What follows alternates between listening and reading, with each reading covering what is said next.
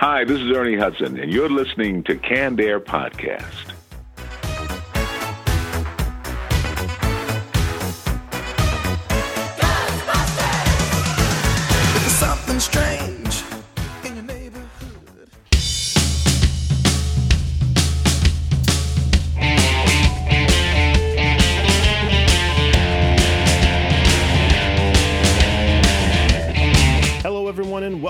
Another episode of Canned Air, your tribute to pop culture. I am Jeremy Colley, And I'm Jack Doherty.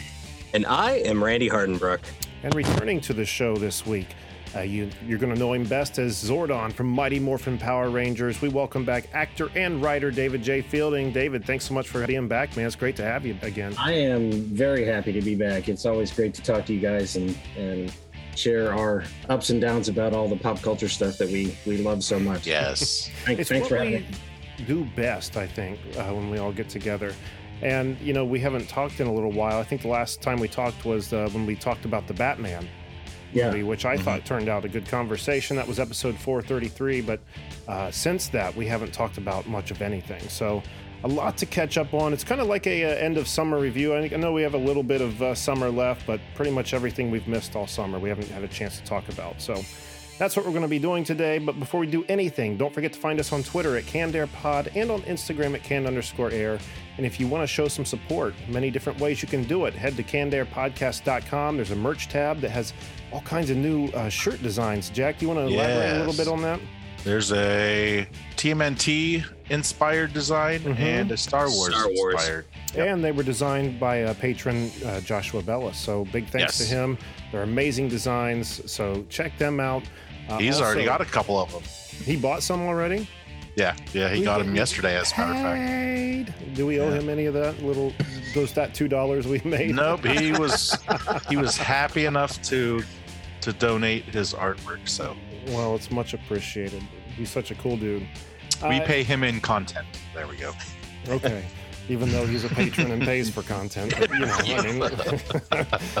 but um, uh, also our Patreon page, where for five to ten dollars a month, gets you access to hours upon hours upon hours of content that we've recorded uh, that the normal people aren't getting. The normies aren't getting. If you want that extra content, I think we always uh, divulge a little bit more. I know I divulge more about myself on that side of the uh, spectrum. I don't know about you guys. Would you say you do the Oh, same? for sure. Oh, I've told a couple of stories. Yeah, that there's, nobody there's else stories knows we about. tell on there that we don't dare tell in the normal show. So if you want that juicy content, that's where you're going to go. Uh, Randy, what am I forgetting? Uh, go to evergreenpodcast.com. Uh, check us out, all the other great shows. And if you got a spooky story, we want to hear it. That's the truth. Halloween is quickly approaching. Unfortunately, I could have it summer all year round, but I, um, as, hard as I wish, I can't make that happen. So Halloween is approaching, and for our Halloween episode, we once again this year are collecting uh, spooky stories of the paranormal, UFO, just weird, unexplainable kind of things that may have happened to you. We want to get you on the show and uh, have you tell your story for our Halloween episode. So if you're interested in doing that, have a story, uh, send us an email at info at cannedairpodcast.com and uh, we'll be in touch. Hope to hear from you guys. And is there anything else? Uh, I think that's it. All right, well, let's jump right into it. Uh, so, how far back are we going? Again, like I said at the top of this, the last thing we talked about was the Batman. I think what came soon after that, and correct me if I'm wrong, was Doctor Strange. I don't think we had a chance to really talk about that, did we? I don't I think don't so. think so. No, I don't think we did either. All right, well, let's just go around. Uh, uh, quick overall thoughts of Doctor Strange. David, let's start with you. That movie made me very angry. Um, Yes. uh, oh, so uh, since the Eternals, I've, I've kind of gotten th- this phase of the MCU hasn't hit for me, and and I'm not really sure why that is. I mean, I'm, I think we talked about the Eternals and how you know I, I I had no connection to any of those characters, and so really didn't have any sort of investment into the movie, and and Sure. for me the stakes of it just weren't there, and I really only went there for the final tease, so I get to hear Blade, you know, get introduced and you know at least vocally, and that was awesome. But um, and then we had uh, No Way Home, which was great. Uh, Mhm. there was a had a really emotional punch to the to that one, and the Hawkeye series I thought was fun. It, it Oh, had yeah. a uh, Yeah. You know you can you can think of it as uh, trying to redeem Hawkeye for for all of the horrible shit he did during Endgame about you know being a, becoming a mass murderer or whatever. um, but I mean, I, I just really enjoyed the dynamic of of Hailee Steinfeld and and Florence Pugh. Those two characters Oh, yeah. had their own show. It's just awesome. Right. and then um, was what was there anything else that came out before Doctor Strange? There could be. Uh, there were so many things that were. I Just mean, the the Moon Knight series was was good, but I don't think it like knocked it out of the park for me. It it um it was really great the the the take they had on it, and I really enjoyed it. But again, it it didn't like go up to. And then I think for Moon Knight, the best part of it was uh, Oscar Isaac's performance. oh yeah, it was. I mean, it was good, but his performance was really good. he did triple duty on that thing. Yeah. did. Yeah, he Yeah. And David, let me ask you a question really quick because you know I think your description of Moon Knight is very accurate. It was good, but it you know felt like it maybe could have been better. Um, I, it's not one of those uh, Marvel series I'm probably going to rewatch. Uh, but as far as continuity goes, you know I, I've never read a lot of Moon Knight, but I feel like I remember back in the day, like correct me if I'm wrong, but Egypt wasn't a whole, part of his whole thing, or has it been the whole time? Initially, no. Initially, it was just sort of like this. Uh, I think it was kind of vague and stuff. It got really more important uh, once they moved into the 80s, I think. But when he was first introduced in the 70s, he was a hired killer who was going to kill Werewolf by Night. That was his whole thing. And he was just a costumed uh, mercenary, like Right. Frank Castle was, or or whatever. Wasn't there Uh, a time where he had like in e- even like a crescent moon, like kind of like a Green Goblin glider thing that he would zip around on, or I, is that- Possibly. I mean, uh, it, it was later on in, in the in the comics that they introduced his uh, split personality and, and stuff Right. to explain. Um, you know, they, they were telling stories about mental issues and, and stuff like that, and, and that character is great for that because you know he's split, you know, one for the other. Sure. In the comics, didn't he go full on Batman too and get a sidekick for a hot minute and then Probably. I'm, I'm not all that familiar with, with the comics. I mean, I like the character. I like the concept of the character. Mhm. I like the fact that he he has sort of a Deadpool quality to him. That he he doesn't necessarily break the fourth wall, but he, uh, like he calls Dracula a big nerd. you know, he, he doesn't he doesn't talk like a uh, like a, a regular, uh, I don't know, four color hero or, or something like that. But sure. uh, I mean, I did like a lot of the visuals of the show, some of the transitions about him changing into the costume, and there's that one shot of him jumping in the air where the where the cape made that, Yes. that Yes. crescent shape, and that was just so awesome. And uh, I thought it was really brave of them in the one episode where they killed the Steven personality. He fell off the boat, and he be- and I thought that is awesome. Everybody had fallen in love with Steven at that point, but then they turned around and brought him right back the next episode. I was like, oh, that would have been a braver choice to like you know leave him with half a brain or something like that but um uh, they're already apparently in filming moon knight 2 so i mean it's there's going to be a, a second season so we'll, we'll see what happens with that but I'll watch it. I mean, for sure. Again, I didn't. I don't think it was bad or anything. It just it wasn't. uh wasn't the same thrill ride you typically get. And at the end of the series, when when um, I can't remember her name, but his girlfriend or his ex wife or whatever uh, became super powered or something, I was just kind of like, yeah scarlet "Ah." scarab Yeah, I, yeah, I wasn't, I wasn't feeling that, but I think that's just because I don't have a any really kind of back knowledge on Moon Knight, you know. So I don't know. again I, I think this is the thing that i'm i'm wrestling with with this phase of the mcu is that i feel like a lot of these movies are not being made uh, they're being made for for other folks and that's great. That's that's Yeah. fantastic. Bring as many, many people into the to the fandom as possible but i'm sitting in the theater i'm like going i don't i don't identify with this. I, I don't. And and and i'm not saying that's necessarily a bad thing. It's just that uh I, I walk out of the theater a little deflated thinking oh Yeah, kind of that was two hours. Yeah. and, and so when I went into Doctor Strange, um, the the first thing I, I will say is this: I think it's a crime that that opening sequence they didn't have Bruce Campbell playing Doctor Strange in that opening sequence when he's running with America Chavez. that would have Uh, been. That I mean, it would be was it was it was it was Benedict Cumberbatch as as Doctor Strange or whatever.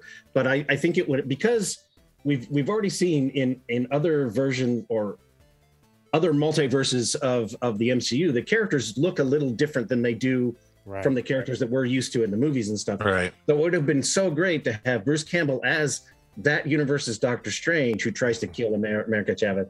But then, you know, it would it would have taken away from Benedict Cumberbatch being undead Doctor Strange. It would have been Right.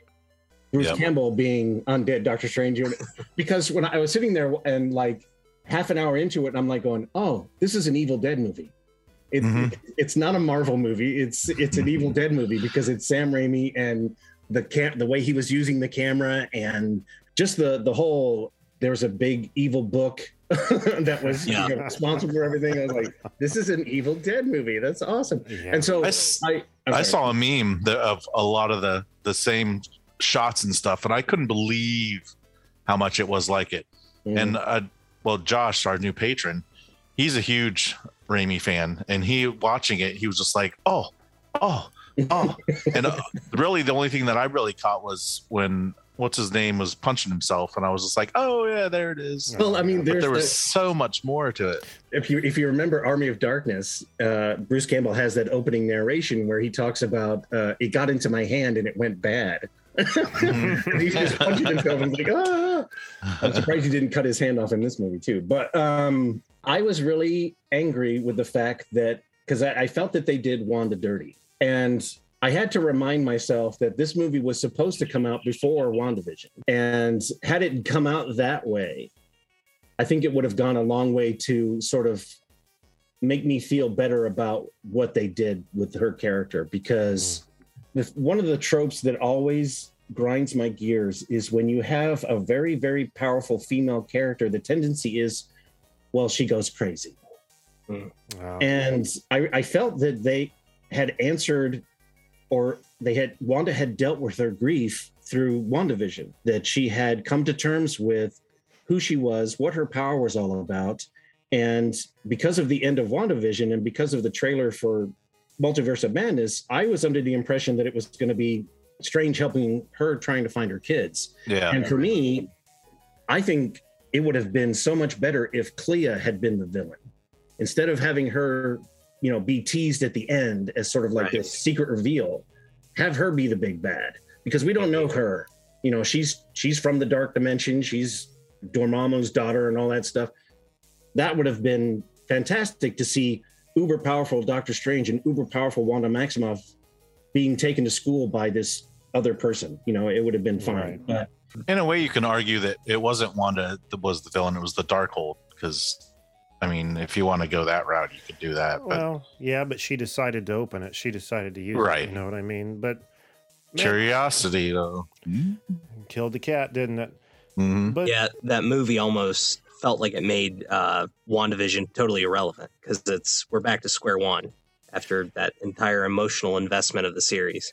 Yeah, Yeah. and uh, Mhm. you know they they did that stupid cliche thing where you know she she buries herself under a mountain of rubble, and I'm like, ah, I'm Yeah. so is she dead is she not dead we I mean, will how never could know we ever possibly know? Uh-huh I mean, Well- as far as far as the technical qualities of the film, it was fantastic. It was visually a feast. It had all of these wonderful showcase moments. Uh, america's star-shaped portals worked way better than i thought they would be Yeah. I, I was really on the fence about that until one opened Mm, and i was like okay that looks cool Yeah. it's a star but I, okay, I, I need to open up about this movie. Okay, so I love Sam Raimi, but I I didn't like the feel of it here. We've never. Uh, I don't even know how to explain it, but but it just felt like we were watching like the Spider-Man movies to me. There was a lot of like similar cinematography between the two films, but there were just a lot of things in the movie that were just kind of. Um, I I do not get America Chavez's character. I don't know her. I didn't care for the character really that much and that's not me you know just trying to be a prude i just don't know her and it just seems so silly that she opens up okay i can get behind the idea of opening portals to another dimensions all multiverses or whatever but the fact that she can't control her power and it almost is traumatizing to her through the whole movie because that's how she lost her parents but she's still running around with these fucking stars all over her jacket and her pants, and like she's really like embracing it. I, I, I just I felt so um, just like who cares? Who cares about this character?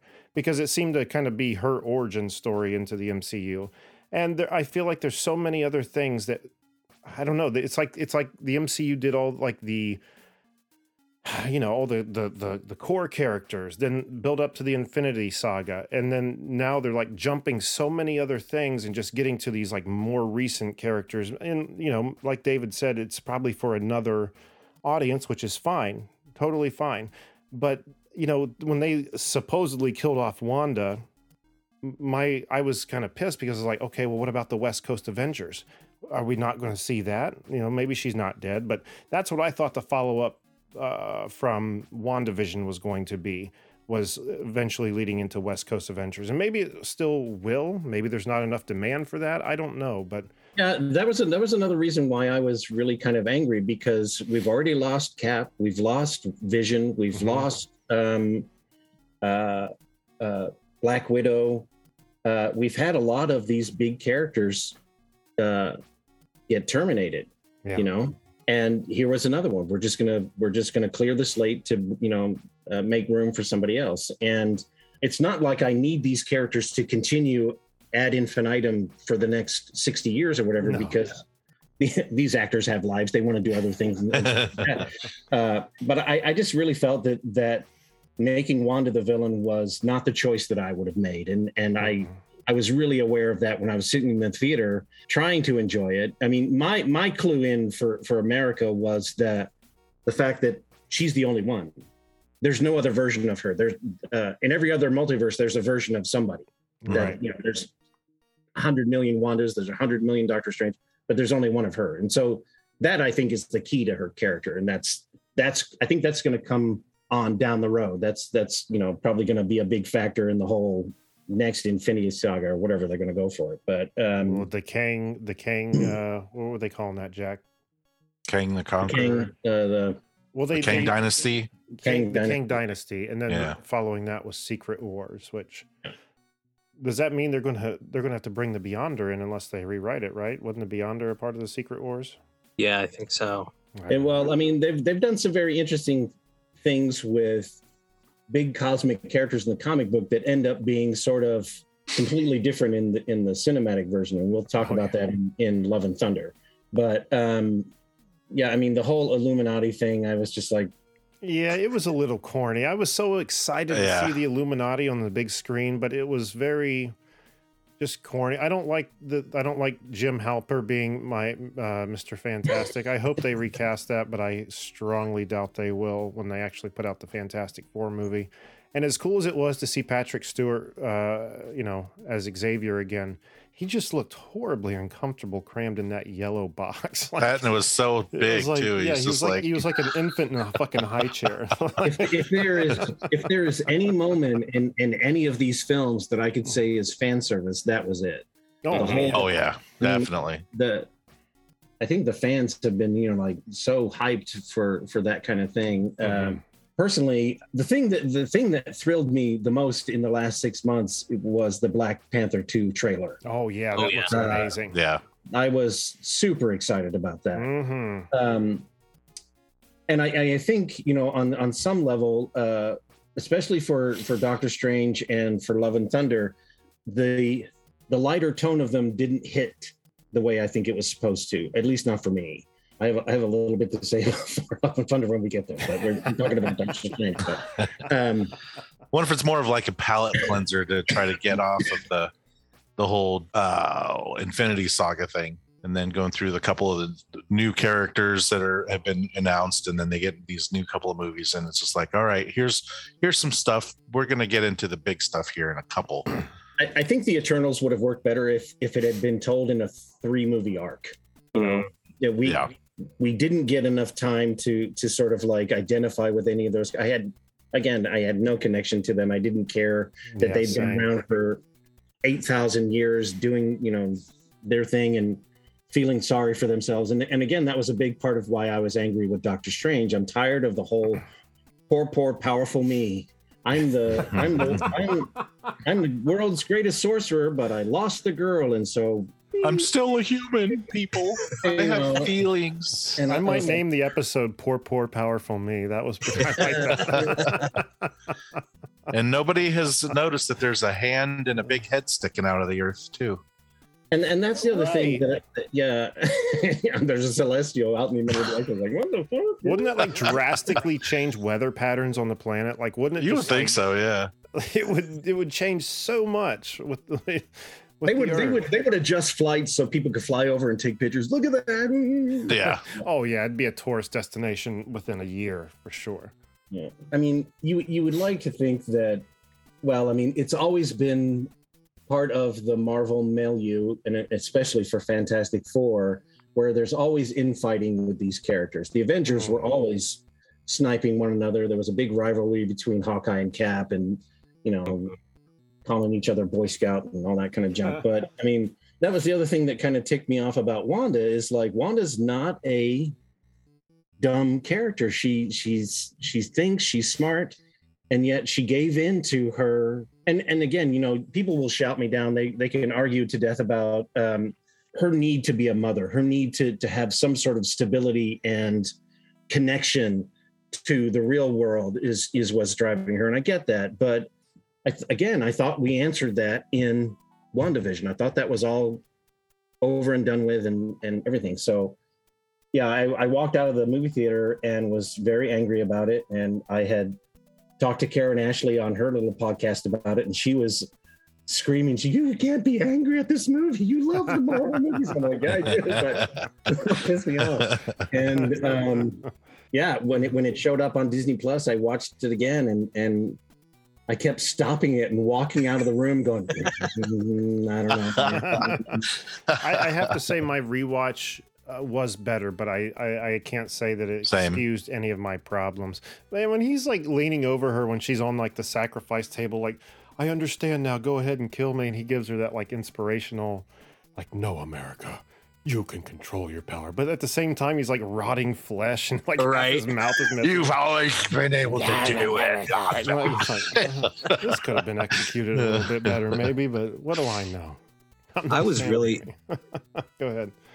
I was really surprised that, you know, at the end of WandaVision, you have that vision transferring his consciousness into the white vision or whatever. I was really surprised we didn't see any of that. And Right. Yeah. Well, that's what, Even you know, in- that was like the big thing that I thought, oh, okay, well, here comes West Coast Avengers, White Vision. Right. Shit, it's they're doing it. But then they like Right. just as quick killed her off. And I appreciate, you know, because the whole WandaVision thing was, you know, the telling of the House of M story, which is really good, but it lacks so much when you don't have the X Men right. there too. You know what I mean? Especially Magneto and well, Charles. that's the thing. Yeah, as as a writer, it really bothered me that uh, they felt like, how do you deal with the most powerful being in the Marvel universe? I mean, Mhm. Wanda can rewrite rewrite reality if she wanted to. So how how do we deal with that? And instead of I don't know, you know, I Give kinda her a felt like- book. yeah, they they they kind of wrote her into a corner and said, "Well, we'll make her the bad guy, and then we'll kill her off, and we won't have to worry about that problem anymore." Yeah. Even Problem though there are still other Wandas out in the multiverse somewhere. You know, there's a chance that there is a chance that we're going to see Robert Downey Jr. and Chris Evans show up cameo wise. They're going to walk out of a portal or something. People are going to lose their shit because they're back or whatever. um, I would. Speaking speaking of under other Wandas, there was one thing that I, I don't know. Maybe you guys can help me out with this. So the Wanda that our Wanda like Dream walked into, that was like kind of like the house mom Wanda. It Yeah. didn't seem like she had powers until the end. Like after that connection was severed, when she was right there with the book. yeah, and she flew She- off or whatever. Yeah, she's like my kids, and you see her like use her like hand levitation or whatever to get out there. And I didn't know if that was if they're gonna play into that or if that was just like she has powers now or kind of what that was about. So those residual powers from the the the walking, sleepwalking, whatever it was called. yeah, we're gonna see like a Wanda that's like less powerful now, but you know, just to kind of like balance the scales, or you know, what's what's up One to point five. yeah, I mean, very. It's been it's been proved. You know, it's been shown to us that when Wanda understands consequences, she understands that. I mean, she she caused the death of people in uh, Civil at beginning- War. at the beginning of Civil War, and she she understands you know, her power power can be very terrible. So she understands consequences, but for her to just sort of like going, "I've made this choice and I'm the bad guy," I'm being reasonable. you know, I'm like, right. uh, I don't know. I don't know. I get it. Anyway, that's that's Doctor Strange for me. That it was. And, you know, she could still be alive. You know, it could be like she can manifest herself back with her power. Who knows? Like she could just we could get this universe's Scarlet Witch back, but who knows? I just I just think it would have been so cool to see Bruce Campbell at the beginning as Doctor Strange. That one. Yeah. oh, it would have been yeah, all eyes would have been locked on the screen like what the fuck? But in a good what the fuck. Yeah. But instead, we just got Pizza Poppa. Got what? Pizza Poppa. Yeah. And then we get the Ferris Bueller tease at the end. It's over. Yeah, Oh, yeah. jeez. That was too much. Yeah. Yeah, it was just like the most drawn out, like "stop hitting yourself, stop hitting yourself" kind of joke. I was like, "Come on!" I, I can't get the idea of him being Doctor Strange out of my head now at the beginning. That would be sweet.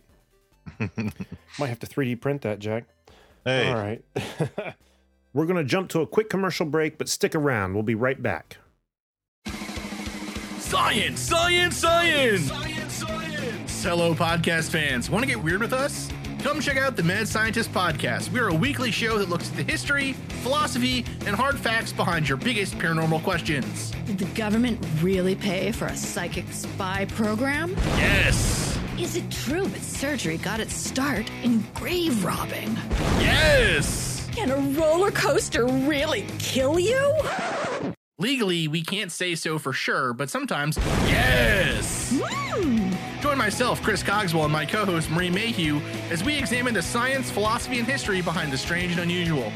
All to discover what's possible and plausible versus what's, well, just made up. Check us out wherever you find your favorite podcasts. The Mad Scientist Podcast. So, what do you want to move on to next? Uh, we have Miss Marvel. We have Thor: Love and Thunder. I really enjoy. I, I enjoyed Miss Marvel. Again, it was uh, it was kind of like Moon Knight for me. It it it didn't like lift me over the crest and and make me go that was fantastic. But I I really thought that they had a really wonderful visual style for it, kind of like uh, Into the Spider Verse, uh, where where the background would help tell the story. You would see her text message. Uh, Mm, yeah. You know, all that stuff. I thought that visually was just a really great way to tell her story. And and all the end credits for every episodes were the graffiti uh, and the celebration of of her character and stuff. And I I thought it was really a lot of fun. And and the girl who plays her was just adorable. I thought she was fantastic. Yeah. Um, Yeah, she was perfect. Did you have any again, knowledge of this character uh, going into it, or was this character new to you?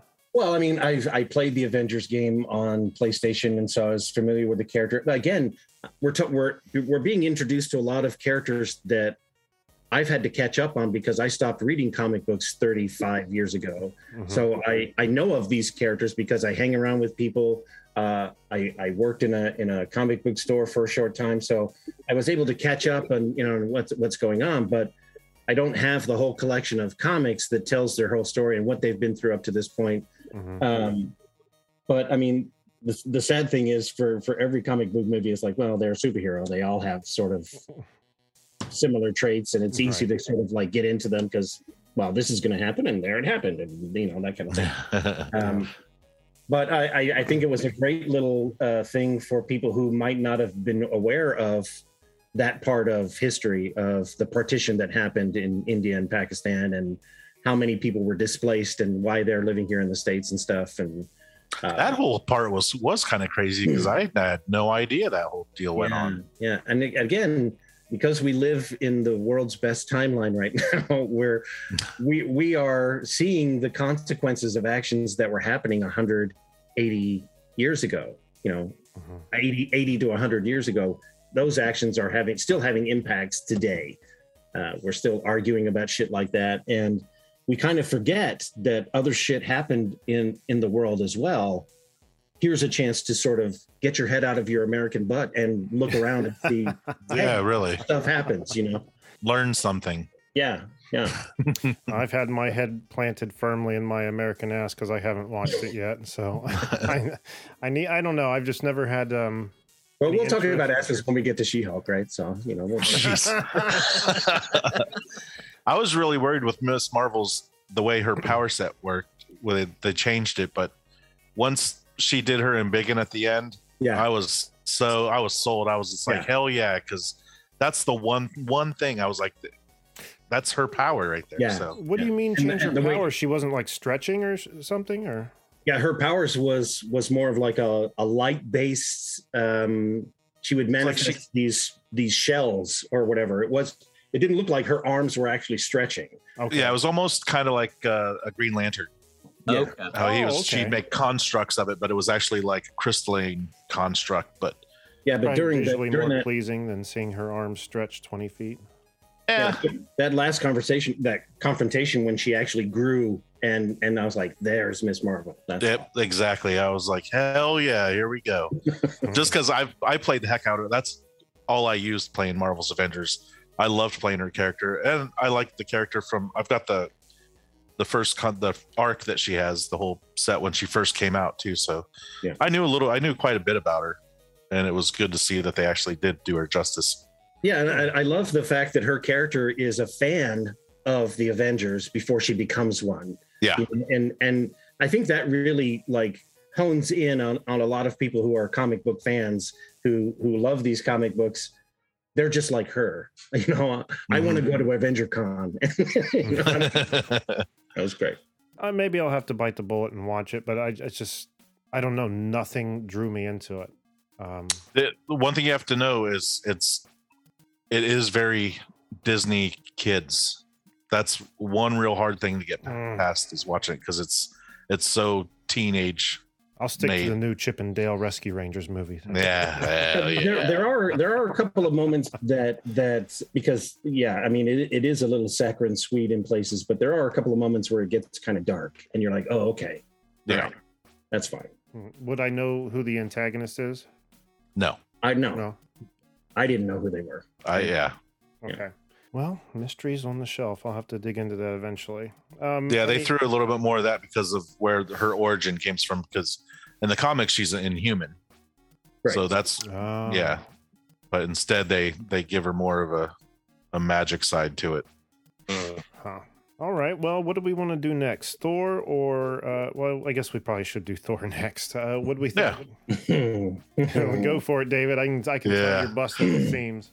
Okay, so um, I loved Thor Ragnarok. I thought Taika Waititi was the perfect person to direct that. I love the fact that Thor went from this sort of like stuffy Shakespearean Yeah. blowhard to, to uh, this really lovable lunkhead from Thor, Thor Ragnarok. right?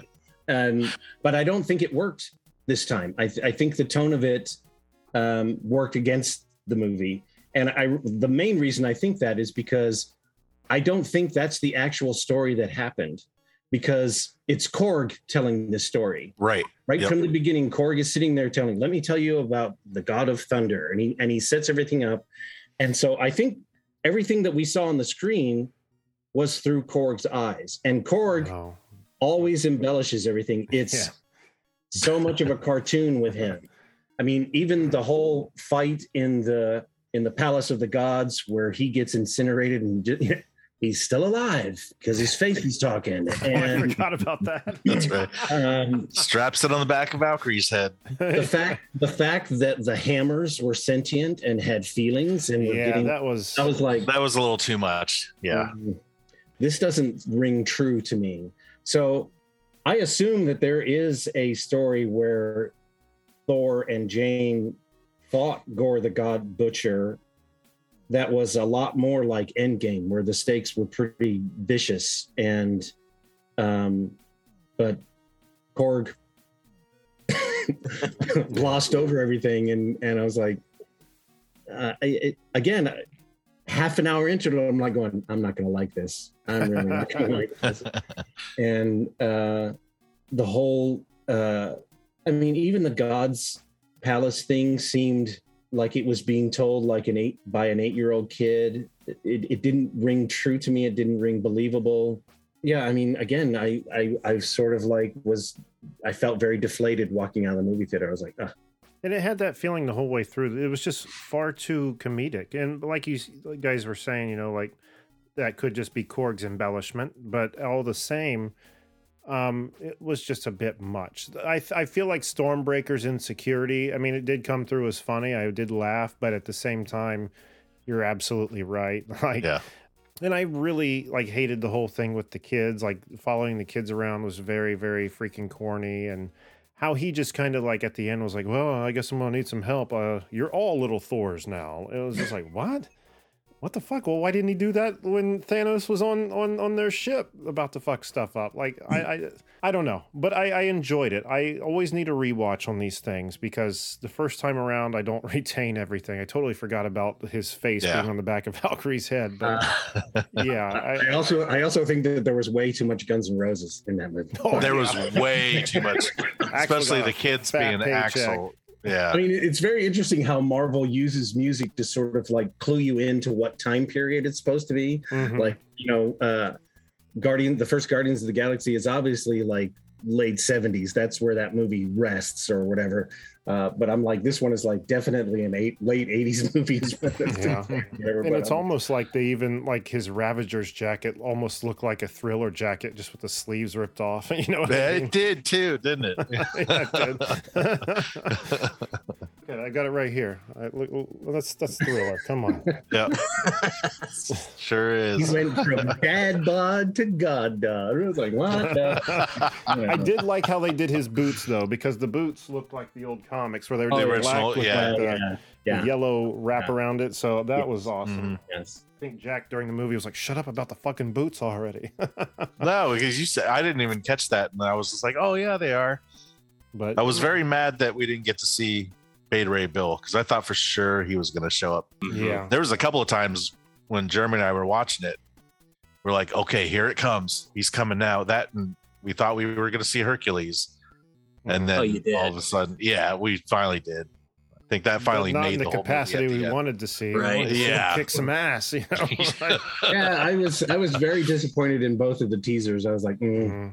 Oh, all right, whatever. Like they could have, Yeah, have especially the end Hercules credits in one. this film. I mean, I, I do appreciate the fact that they gave Jane a better story because in Dark World and in the first Thor movie, she was just like, she's the girlfriend, Yeah. Right. you know. Um, didn't really have a whole lot for her to do. I mean, yeah, she did the little turny thing that with the conversion or whatever, but she was she had much more agency in this movie, and I appreciated that. And but it, it just seems so arbitrary that it's like, well, if you get to pick up the hammer, does that mean that that Cap is in Valhalla too because he picked up the hammer? Is that where he's at? Ooh. or or is Cap hmm. on the moon like we, like we've been told? Is he on the moon? Yeah, that's that's actual food for thought right there.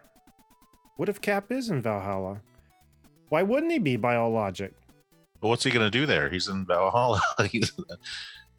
He's- they don't. I They don't can't know. come back. Can they? He'll sneak out so he can be with Peggy. That that'll be There you go. Yeah. I guess being. I'm glad they did. They did go the route of her getting cancer and then becoming Thor. I was really glad they did that because I wasn't sure if they were going to or not. I love how they like the where they in New Asgard, like where the remnants of Mjolnir had been laying on the ground, like they couldn't even broken, they couldn't pick it up. So they just Mhm. dug the ground out around it and made it a memorial. I thought that was a pretty cool idea. Yeah. Until she picked it up and made the whole memorial useless. But anyway. now it's just a hole with a pillar standing. I did, I did enjoy the whole black and white sequence. I thought that was great. The fact that you know Mm. he he sucked all the color out. But again, we had one of those like super cosmic, powerful beings from the Marvel Universe, Eternity, but he was just like this yeah. stone figure. He he, he had no sentience or, or power. It was just very strange how they presented that figure. And I was like, wow, it was that's still cool as shit to see, though. I gotta say, Oh, yeah. seeing him sitting Yeah. there was amazing. Um, I, I thoroughly enjoyed uh, Christian Bale as Gorr the God Butcher. I thought he did an amazing job. That opening uh, scene, I really dug, especially when he killed the god, his god. Mhm. That, oh man, I loved it, and I, I just thought he was. Um, I, I told Jack during the movie or after, I was like, you know, I wonder if like this is what Christian Bale would have done with the Joker in the Dark Knight Returns had he been cast that way, because there were just times he just made these distorted, twisted faces that were just fucking creepy. I thought he played the character very well, but I don't see. I I don't thought so too. like Moon Knight. I don't know the back history of Gorr. This was my introduction to him, so I can't say, you know, like, oh, he was true to the comic or they did him well. You know, I don't know. Ethan, Ethan Hawke was fantastic in that too. So it was good. Ethan Hawke. In Moon Knight, he was he was great. Oh Yeah. yeah, yeah, Hmm. yeah. Yeah, he was handsome Hawk. Jack, remember? I guess what it all comes down to, I really have my fingers crossed for Black Panther 2 because the last couple of outings for Marvel for me have been like, mm, yeah. Well, No. speaking of which, I mean, let's say there's anyone else had anything else on Thor. Mm-mm. I'm curious on your thoughts of episode one of She-Hulk, David. you know, again, uh, she's another character that I don't know that well because uh, she was after my comic time, and Mhm.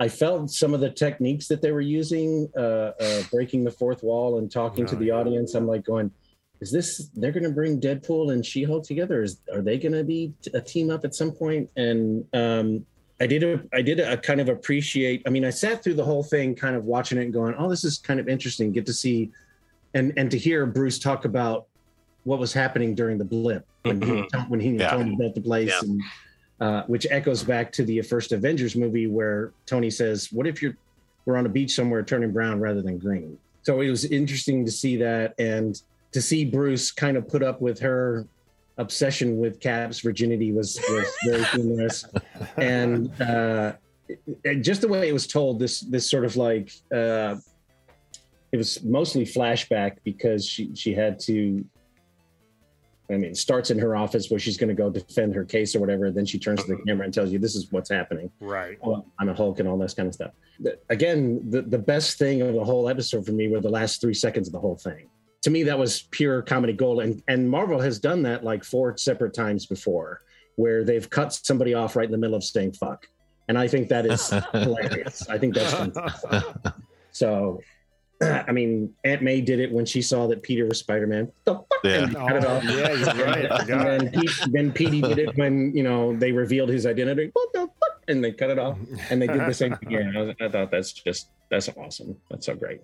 And I, I was not. I didn't. The CGI didn't bother me at all. I, I I completely bought into it. I was like, yeah, okay, this this works. And what's interesting to see is what we were handed for like the last thirty years the superhero coming to grips with who they are and how they got these powers and fighting against them sort of rejecting the reality of being a superhero.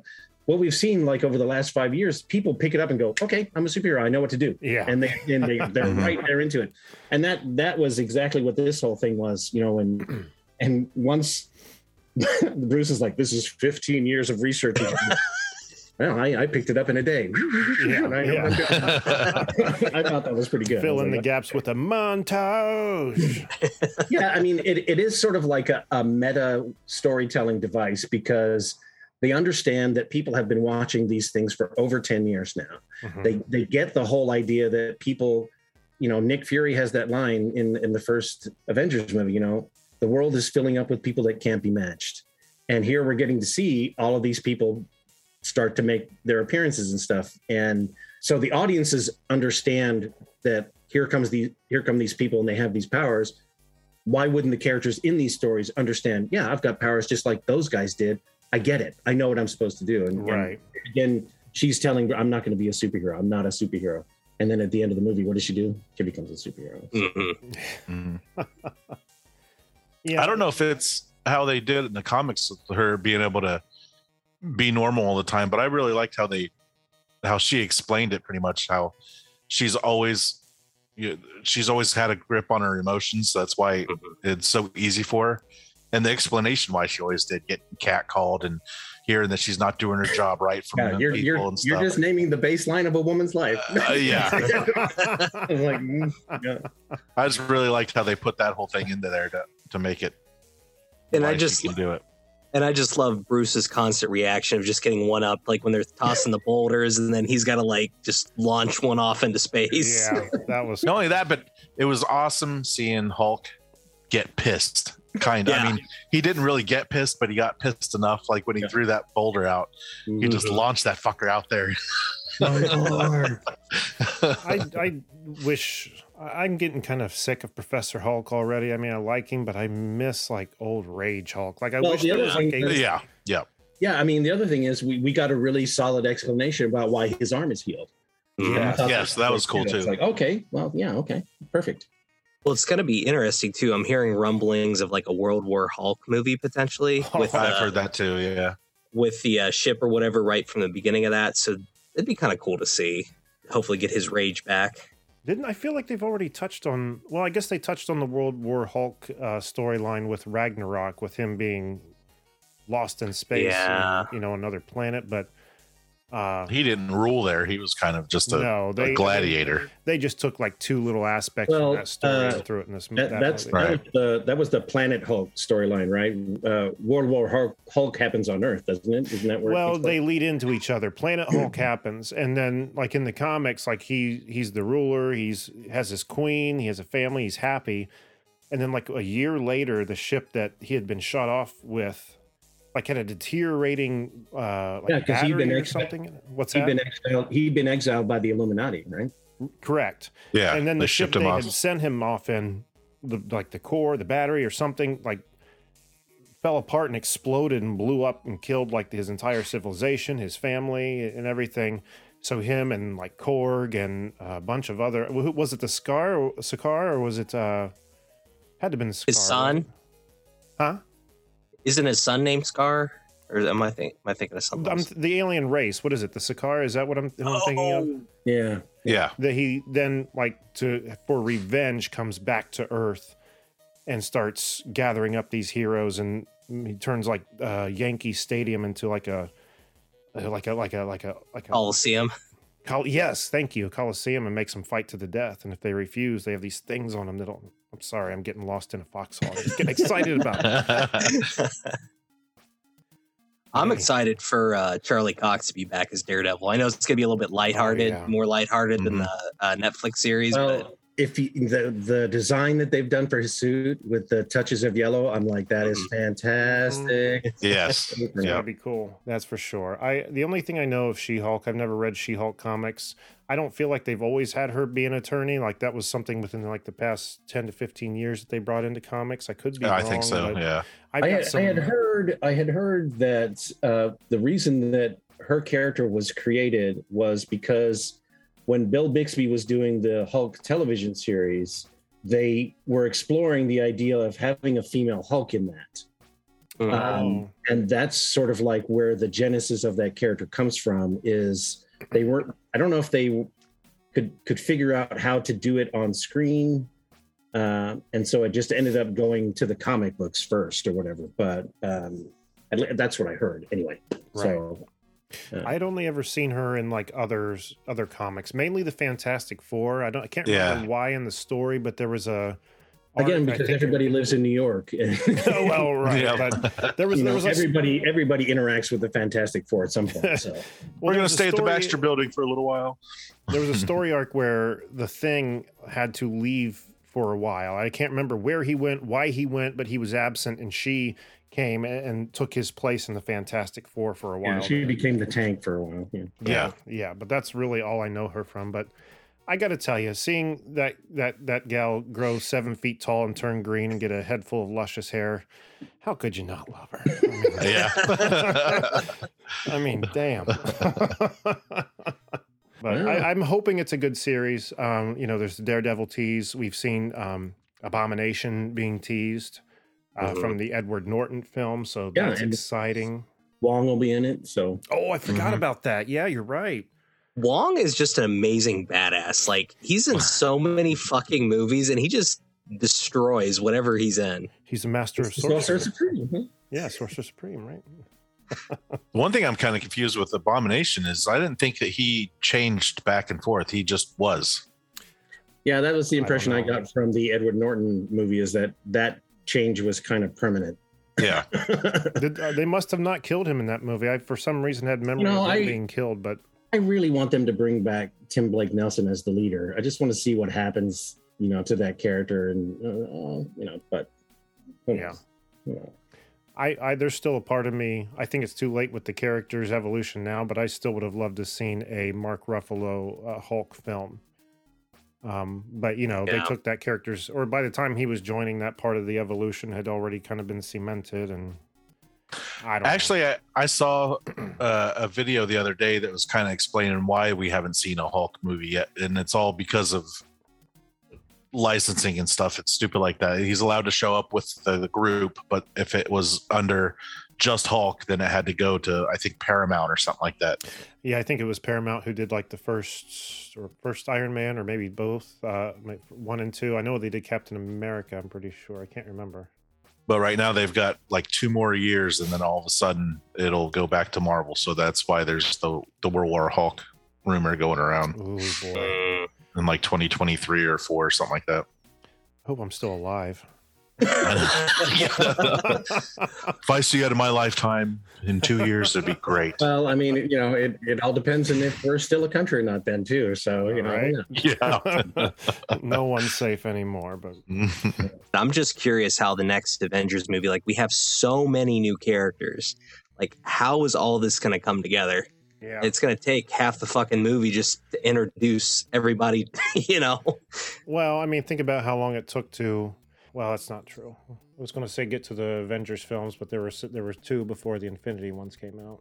I don't know. I'm sure they'll use that first one to introduce everybody, and then you know, the next ones will build up to Secret Wars. I think Kang comes before Secret Wars. I don't remember, but Mhm. yeah, I um, think you're right. I mean, it's looking like it's going to be America Chavez, uh, Miss Marvel, She Hulk, um, Doctor Strange, War Machine, Ironheart. Right? Isn't that coming out soon? Ironheart. Mhm. oh yeah, they showed pictures of her in Yeah. that suit. she's being introduced in uh, Black Panther too. Wakanda, yeah. Yeah, because they were like they they showed like cutting out the little heart of a, st- uh, a piece of steel in that trailer, right? Yep. Hmm. Which I don't. I wonder how they're going to work with that because, well, I guess I've got the number one of steel or of of that one, and she, I, it's this is like a virtual, like hologram of Tony, like he's he's gone right now or something like that, and that's somehow she ends up being real techie and builds a suit, or I can't remember. I have to reread that one. All will be revealed, though. I don't know. I, I and I can't think of examples right now, but if I just looked around a little bit on my shelf here, I could find several things. Like, man, I wish they'd be doing this and this and this before they do all this other stuff. But who am I? I'm not a movie. Wish the turtles would show up in the video. Oh. oh man. Yeah, well, there's a there's a franchise that needs um, some CPR. I don't know that new one that's Yeah. coming out. You know, they've they've said it's going to be CGI, and they said it's. Uh, I think they released the title and they showed like the logo graphic for it, and I was like, eh, I don't know about all this. It's just with Seth Rogen's name on it. Nothing against Seth Rogen, but he's just in fucking everything. It's just if one of those turtles goes, like I'm gonna be out. I'm like gonna be so fucking out. But now we're just getting. I'm just getting mad over nothing. So I better stop talking about that. All right. Was there anything else we want to touch on before we wrapped it up? I think we got it all. I mean, there's been so many things. Um, Obi Wan was great. I just got to say that. Uh, Yes. Not without its problems, though. Certainly has Right. problems. Season three, of The Boys, was amazing. Um, still really want to see Nope, but I don't think anyone here has seen Nope. So Nope. I don't think we can talk. Oh, oh nice, not nice. and um, but two two movies that came out straight to streaming. I just want to touch on quick. Most recently was Prey. Um, you know, I'm not a diehard Predator fan. The first two I really liked. The like the Predators and Predator versus Alien. Like I was like, uh, didn't care to even go see. But damn, this was a pretty freaking good movie. I thought. Yeah, I liked it a lot too. So I was really worried on how we would hold up 300 years ago against a predator, and pretty well, we found well, that out. yeah, seriously, yeah, very pretty well. well. I know, I know. Uh, I mean, my my subscription to Disney Plus doesn't include Hulu, but I'm hoping at some point it transitions over to my brand of it because I mean they're carrying Logan and Deadpool now, so I mean they're going to have Yeah. R-rated stuff. So uh, hopefully it'll it'll show up in my queue and I'll be able to watch it. Uh, but I've seen everybody talking about it. I've seen scenes of it, and and uh, it does look pretty amazing. So Yeah, I was pleasantly surprised, but I will have to say I've already touched on this once, but the most pleasant of surprises was the Rescue Ranger Chip and Dale movie. Mhm. Like I could not believe how good that film was. I went in maybe it's just because I went in expecting to be utterly disappointed, but Same here. holy shit, did they do it? They- couldn't have done it any better. Mhm. And I'm I'm eagerly awaiting a second one. The only thing I hated was that like their chipmunk voices that we all grew up with was like a stage voice for them, and they had like the voice of fucking um, Andy Samberg and uh, miscellaneous dude number two, but yeah. where everybody, Mulaney, who was? what's that? Was it John Mulaney? Who, isn't that who was? Yes, yes, that's John who it was. Mulaney. Yeah. But every other character in the universe, their on-screen voice is their real voice. So like it's like, eh. but see, I'm I'm nitpicking. It's a it's a child's movie. So what am I doing? But um, Well, Zipper and Gadget were married too. I, that was kind of weird. yeah, And they got busy. yeah. See, there were definitely things for adults in there too. Like there was things, they they it wasn't written just to appeal to chi- children nowadays to reintroduce. This was written for us who grew up with it. You know. hmm Well, and all the freaking cameos in it was just Oh amazing. God. Ugly Sonic. Yeah. Yo, ugly Sonic was so. Funny. Every time he so went to talk funny. and they saw his mouth and they They were just watching. oh, it was good. And you know, I, I was talking to Brooke about it the other day. You know, you know, uh, I don't want to spoil anything. Can I say who the bad guy was, David, and, or no? No, no, go ahead. Go ahead. So the bad guy was the guy who had played Peter Pan in the original Disney Peter Pan movie, and he just that's right. had been cast to the side. Well, come to find out, the kid who actually voiced Peter Pan like went through some of that same kind of rejection and shit. Like they made this fictional Peter They're Pan pretty villain close to home. Yeah. like pretty accurate to this real life tragic story that happened to the guy who played Peter Pan. It's um see it, watch it. I dare you. This generation's Who Framed Roger Rabbit. And Roger Rabbit was in it too, so that was another plus. But Yeah, they even referenced Dip too. I think. Mm-hmm. It's Dip. the cameos were crazy. There was a South Park cameo in it. Yeah. Beavis and Butthead cameo in it. Like I could not. Did you be- guys, uh, did you guys see Uncharted? Yes. No. Yes.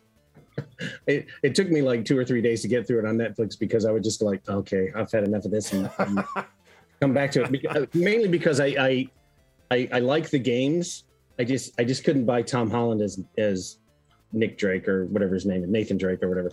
Um, I had to look past it to get past that. I, I enjoyed it because it, it did have a lot of Uncharted in it, but they made, they made both a Jack Sparrow and a Indiana Jones joke. I think is like, so let me get this straight. You live in a universe where those fictional characters live. It was just so like, yeah. Would they make those kind of references? I don't know. I just it was weird. It was weird. the mustache joke at the end was hilarious. Yeah. With Sully though, that was I cracked up pretty hard on that. It was nice that they had the original voice actor on the beach too. That was pretty good. So yes. Oh, that's yep. cool. Yeah, yeah I even I was like, is that him? And I was like, oh, it sure was. When I watched the credits, I was happy. Wow. I mean, I, I love the short that Nathan Fillion did where he uh, was was Nathan Drake. Uh, Yeah, it was so good. That was like perfect casting. It was like, look, this is him. You have to have him. yeah. I mean, As far as I know, he would love to do it, but they just Yeah. wouldn't. he would have been great like ten years ago or whatever. But yeah. Yeah. A little too old to do all those stunts now. Well, of course, you can just always get a stunt person too. All right. Yeah. Uh, maybe I need to see Uncharted. I've never played the games. I don't know anything about it other than Tom Holland was just in the. I mean, if, if you like National Treasure, it's kind of like the same thing where you know it's, it's a big world spanning. We got to find the treasure kind of thing. I mean, See, I- Tomb Raider with yeah, I can man. I love Yeah. the National Treasure movies, even though Did you guys see the the the Gray Man too on Netflix with uh, Ryan Gosling and I have I have to watch it again because I was kind of sidetracked the whole time watching it, but it was from what I saw, it was really good. yeah. What were you? You know, I, I saw it, and, uh, and I, I should go. I, I've seen the trailer for it, and I think it looks really kind of dumb. But everybody kind of raves about Bullet Train. I should probably go see Bullet Train, mainly because there's a Power Rangers connection to it. So, I mean, What? Oh, yeah, yeah. Uh, Yoshi Sudarso is in it. He he he played uh, the Blue Ranger in uh, what was it? Dino Charge. I think it was Dino. Charge. Oh wow. I know it looked like it looks like it's a good time movie. Not a great movie, but a good time. Yeah, yeah, the thing about movies like that and The Gray Man is like you have these people who are involved in like these uber traumatic events where uh, a train will completely derail and destroy blocks of, of a city or a building will explode and fall down around them and anybody else in the world would like go across the street and sit down on the sidewalk and go oh my god i can't believe i lived through that ah i'm in shock ah. but every one of these guys just kind of like all right we need to get in this car and move on because if we didn't get here you know, just another Tuesday. yeah. And what what really again it's one of those little tropes of cinema like that, whether it be Mission Impossible or Jason Bourne or whatever. You have all of these big set pieces where all this horrific stuff happens, but it always ends up with two guys punching each other in the face at the end. Man, could have saved us a lot of time if you just gone right to that punch out. I did hear they're making another uh, Mission Impossible film. So Uh, it's going to be back to back. They're filming them them? both at the same time. Yeah, yeah. It's going to be like a what? part one and two. yeah, part one and part two. I got to get caught up on them then. They are so fun, and I gotta tell you, man. Like I, looking back at all the films, because how many of them are there now? Fuck, there's like four, It's like a five? thousand of them. Yeah, these these two coming out, I think is seven and eight, or is it eight and nine? I think. Jeez, there's I think getting probably as bad as seven Fast and and Furious. I really enjoy is- the Ethan Hunt character. I mean, uh, yeah, it's really interesting, especially in in one of the later ones with Alec Baldwin, where he's talk about. I really don't think that Ethan Hunt is that competent. It's just that he has this incredible superpower of luck. It just works out. I would say so. The way he was dangling off that helicopter the last time, I'd call that pretty fucking lucky. But you know, I can never remember like like what like the trouble is from any movie. I just remember the action because it's just so good, and just knowing that he's doing all that shit like himself, like adds so much to the watch for me. Anyway, I don't know about you. Uh, and you also know that at some point, you know, Tom Cruise is just going to run for 600 yards flat it's unavoidable. It's just yeah, the toll you have to pay. But I'm I, I'm excited for that uh, all the same.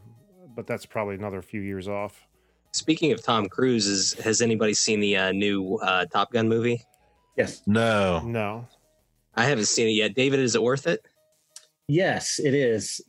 What's interesting about it is I remember I was in the I went into um, Army basic training in 1986 for before National Guard because I wanted to get the GI Bill to help pay for school. And uh, the first Top Gun movie came out while I was in basic training, and that movie really is sort of like a advertisement for the military. I Join. say it's a recruiter's not? wet dream. That yeah, it It's, it's a recruitment and um, what's what's great about uh, the new Maverick movie is that, in one sense, it's almost a shot for shot remake of the original Top Gun um, because it has the same story beats, Okay. uh, especially when they get to the whole sports sequence on the beach where everybody has their shirts off and you're like Of course, yes.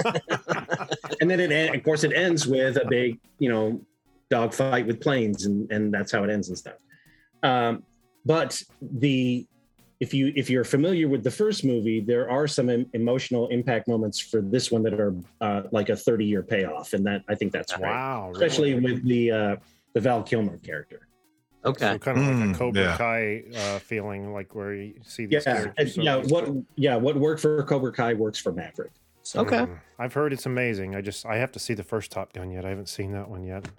I might be in the Air Force. it was though, if really I nice to be sitting in the theater and the and the lights go down and then you hear that opening uh Na, the na, opening- na, na, na, na, na, na. yeah the opening chords for the for the top gun theme and you're like oh it's top gun the sugar coming out of the screen. But- all right, guys. Anything else to touch on before we wrap it up? I think I'm tapped. I think I am too. We've been pretty freaking thorough. More thorough than I thought we'd be, and in a good amount of time. We thought we'd be on here for like three hours, right? all right. Well, with all that being said, Jack, what do we have on the website, sir? Go to cannedairpodcast.com where you can listen, like, subscribe, follow, become a patron, buy some merch, and see some of our special guests. And if you'd like to be a guest and promote your work, send us an email on our contacts page. And you can find us on Twitter at CannedAirPod and on Instagram at canned underscore air. And uh, David, I totally forgot. What are your social media handles? I forgot to write them down. Uh, I'm at David J Fielding on Twitter and uh, DJ Fielding underscore Zordon on Instagram. You can also find me on TikTok under the Real Zordon. There you go. Any uh, con appearances coming up? I will be in uh, Pasadena, California next week for Power Morphicon, which is the big uh. Biannual, or uh, it used to it used to be every two years. We haven't had one for four years. The last one was 2020, uh, 2018, but um, it's the big Power Ranger Central conven- uh, convention uh, next weekend. So Nice. there'll be That'll like fun. over 100 Power Rangers there. It's going to be insane. Wow. Nice. That'll make for an awesome group picture, won't it? Yeah. But awesome, man. So get out there and uh, check David out and uh, check him out on his social media. And you can also, if you want to support us, head over to that website Jack was talking about, cannedairpodcast.com. A few ways you can support us a link to our Patreon page, a link to merch, uh, t shirts, mugs, stickers, all kinds of stuff. And uh, if you can't uh, support us financially, then just go to your podcast player of choice and leave us a review because that helps tremendously too. Uh, Randy, what else we got? Uh, again, evergreenpodcast.com. And if you have any spooky, paranormal, whatever stories, it is almost the time of season. So let it let us have it. We want to Yeah, hear your spooky, you- spooky shit.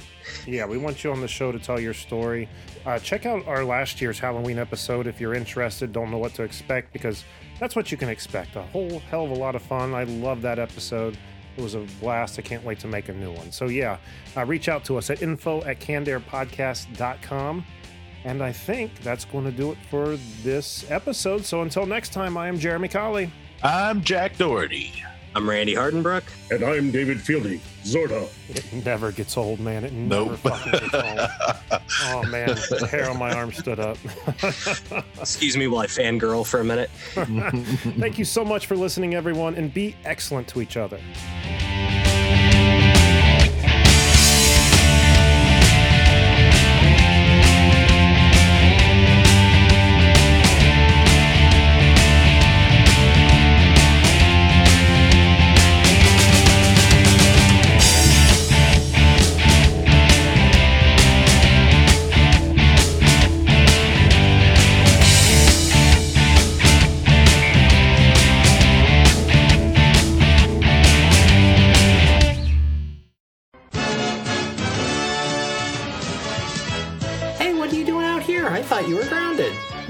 Parents are mean, so I'm running away from home. Where you gotta go? I don't know yet, but that'll show them. It sure will. Shipwreck! Parents just don't understand, and it gets lonely on the road, so be sure to listen to the Canned Air podcast. And now we know. And knowing is half the battle. G.I. Joe!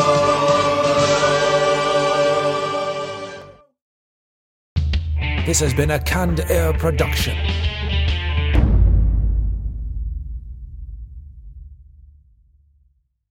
Mad Magazine, advertising mascots, B movie posters, and cartoons. Oh, yeah, can't forget cartoons.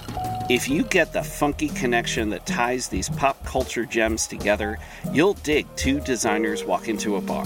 See, we're a couple of creatively curious pals living between the bookends of grand museums and dive bars. Hey, you know the place, the sweet spot where highbrow and lowbrow become drinking buddies. So join our barroom chats as we talk influential work and uncover stories of how the familiar became iconic.